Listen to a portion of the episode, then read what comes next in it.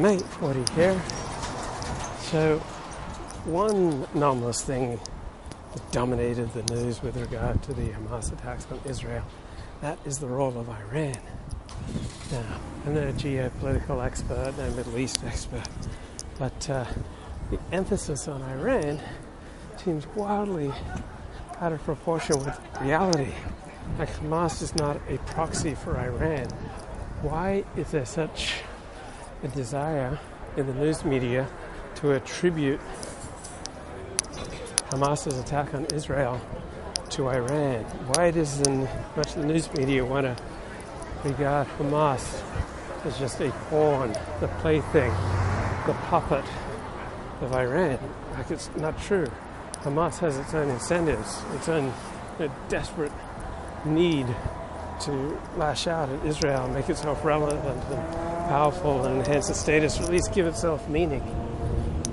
But the media is dominated by talk of Iran, completely out of proportion to Iran's role in Hamas attacks. I mean, it's a little bit like how the Bush administration and the media became obsessed with Iraq after the 9 11 attacks. Now, Iraq had nothing to do with the 9 11 attacks. Say that Iran had nothing to do with the Hamas attacks, but Hamas is no proxy for Iran. And so the Wall Street Journal had a report that, you know, Iran signed off on these attacks and Iran was you know, directing and funding the attacks. But both the United States and Israel said there's no evidence for this. And it goes completely against the trend of Iranian behavior. Right? They reached a deal with the Biden administration to free about six Americans. They're opening up the uranium enrichment to uh, international inspectors. Right? They're open to dialogue with America in uh, overseen by the nation of Oman. I mean, Hamas attack on Israel was not primarily as an Iranian proxy. Now, Hezbollah is substantially an arm of Iran, but Hamas is its own thing, its own entity. It's not just a puppet of Iran, but much of the media and Republicans are just seizing on this, particularly Fox News and Republicans. Right? This Hamas attack on Israel had absolutely nothing to do with the Biden administration unfreezing $6 billion in Iranian assets, right? That's Iranian money that the Biden administration simply unfroze, right? And none of those funds now available. There's just no evidence that had anything to do with the Hamas attacks. So I can understand why Republicans are trying to you know, blame the Hamas attack on Joe Biden because they see it as you know, a useful stick to hit the Biden administration with. But there's just no evidence that Iran is a key player in this Hamas attack. You can find at least as much evidence, if not more, that Moscow and Russia are key players in this Hamas attack. But still, Hamas has agency, right? Hamas did this. Hamas had their own incentives for acting. Like the Gaza Strip is a pretty miserable place, and Hamas has seemed you know, increasingly irrelevant, and uh, you know they were desperate to you know, stand up against the, the hated Zionist enemy. It's just weird how much news media and talking heads want to go on and on about Iran. Right? There is considerable knee-jerk anti-Iranian tendencies in the news media and in, in, politics, and I guess in the American people, like it's a it's a trope, it's a you know, loathing in the American people that. Uh, the commentators and activists can use, but you know it's far removed from reality. And we really don't want to be going to war unnecessarily with Iran. I'm sure that they have kill squads in the United States that they could activate Now, Iran has refrained from carrying out any terror against American citizens in America. And I don't believe they've done so in, in Europe either. Right? They have exercised a great deal of inhibition in this regard. Yeah, they've killed Americans in Iraq, but Iraq is right next to Iran. And Iran has overwhelming incentives to control Iraq, which they substantially have. And it was American idiocy that got us so deeply involved in Iraq. And then the other anomaly that just jumps out at me in the news media coverage about Hamas is all the talk about intelligence failure and the track record of talk of intelligence failure whenever anything happens like this is that it never stands up. Like on 9/11, we had intelligence reports, you know, prior to 9/11, that something like this was coming. And you're going to find in Israel that there were all sorts of intelligence reports saying that something like this was coming, and people in power chose to ignore these reports. So this is a political military failure in Israel. It's not primarily an intelligence failure, but that's what's dominating the news, I guess.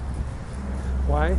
Because it suits people in power to de- distract from what really happened, to blame intelligence and to blame Iran. And I would wager to you that it's Iran did not play a major role in these attacks because that would be completely anomalous compared to the direction of their choices over the last few months. And I would wager to you that there were considerable Israeli intelligence reports suggesting that Hamas was planning an attack and people in power who are now you know, desperate to launder their reputations, trying to blame this on the intelligence failure. But every uh, no, no world expert on intelligence, but everything we know about the track record of so-called intelligence failures doesn't doesn't stand up. You have intelligence reports and people in power chose to ignore intelligence reports about bad things coming down the pike for their own reasons.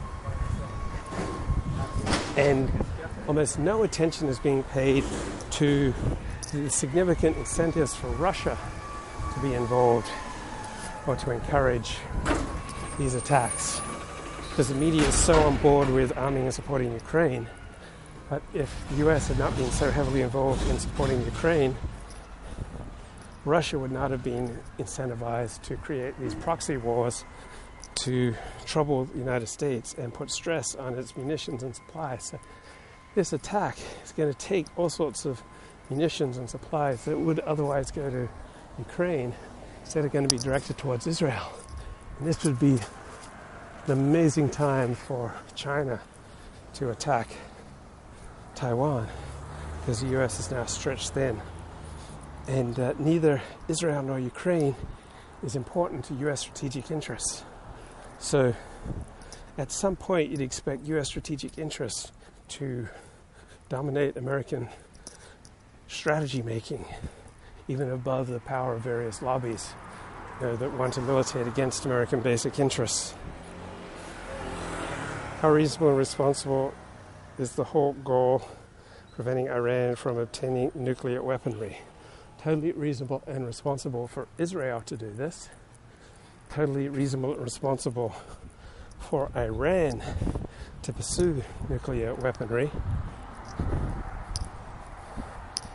Iran has the capability right now of going nuclear. So I think the Obama administration did the best they could this difficult situation, but due to American actions such as invading Iraq, invading Afghanistan, right, Iran was strongly incentivized to reasonably and responsibly pursue nuclear weapons. I, I don't believe that the leaders of Iran are irrational. Right? To me, they make rational, overwhelming rational decisions, including the pursuit of nuclear arms I do believe that they can be negotiated with, bargained with, that they are rational actors. that much of their rhetoric about destroying the Jewish state is about destroying Israel as a Jewish state. It's not necessarily about you know, annihilating every Jew there. Now, Jewish state certainly has reasons to be wary of Iran, but as far as going into Gaza, right, an unlimited war in Gaza may very well bring in Hezbollah, which is not necessarily in Israel's best interest, in that if Hezbollah wanted to, they could kill 10,000 Israelis in one day. Right? They could flatten much of Jerusalem and Tel Aviv with their rockets. They could destroy Israel as we currently know it. And Hezbollah is five times the fighting force that uh, Hamas is. And we saw the enormous amount of damage. And Israeli reserves, not crack troops. Right? Israel always starts its war slowly. Its reserves are not crack, they're not superb. They're not a finely honed fighting force. So, yeah, the uh, survival Jewish state is at issue because if it has Hezbollah attacks, it will be devastating. And then the United States may need to you know, follow its strategic interests, which would mean prioritizing defense of Taiwan, not supplying Ukraine or Israel. How credible for any actors overwhelmingly pro Israel's US to claim moral indignation at the idea of nuclear weaponizer? Well, you give different messages to different people. So, one thing I noticed talking about the events in Hamas and Israel is that ordinary people have no say over US foreign policy. It's it is decided by elites. It's not really decided by democratic processes. There's virtually no difference in substance between Republican Democratic Party foreign policy. It's already decided by elites that we'll go to war to protect Iran. Uh, moral talk about Iran getting nuclear weapons. All right, I guess that's a you know partisan political uh, talk, talking point. But in reality, you know, these things are decided without regard for morality. To be continued.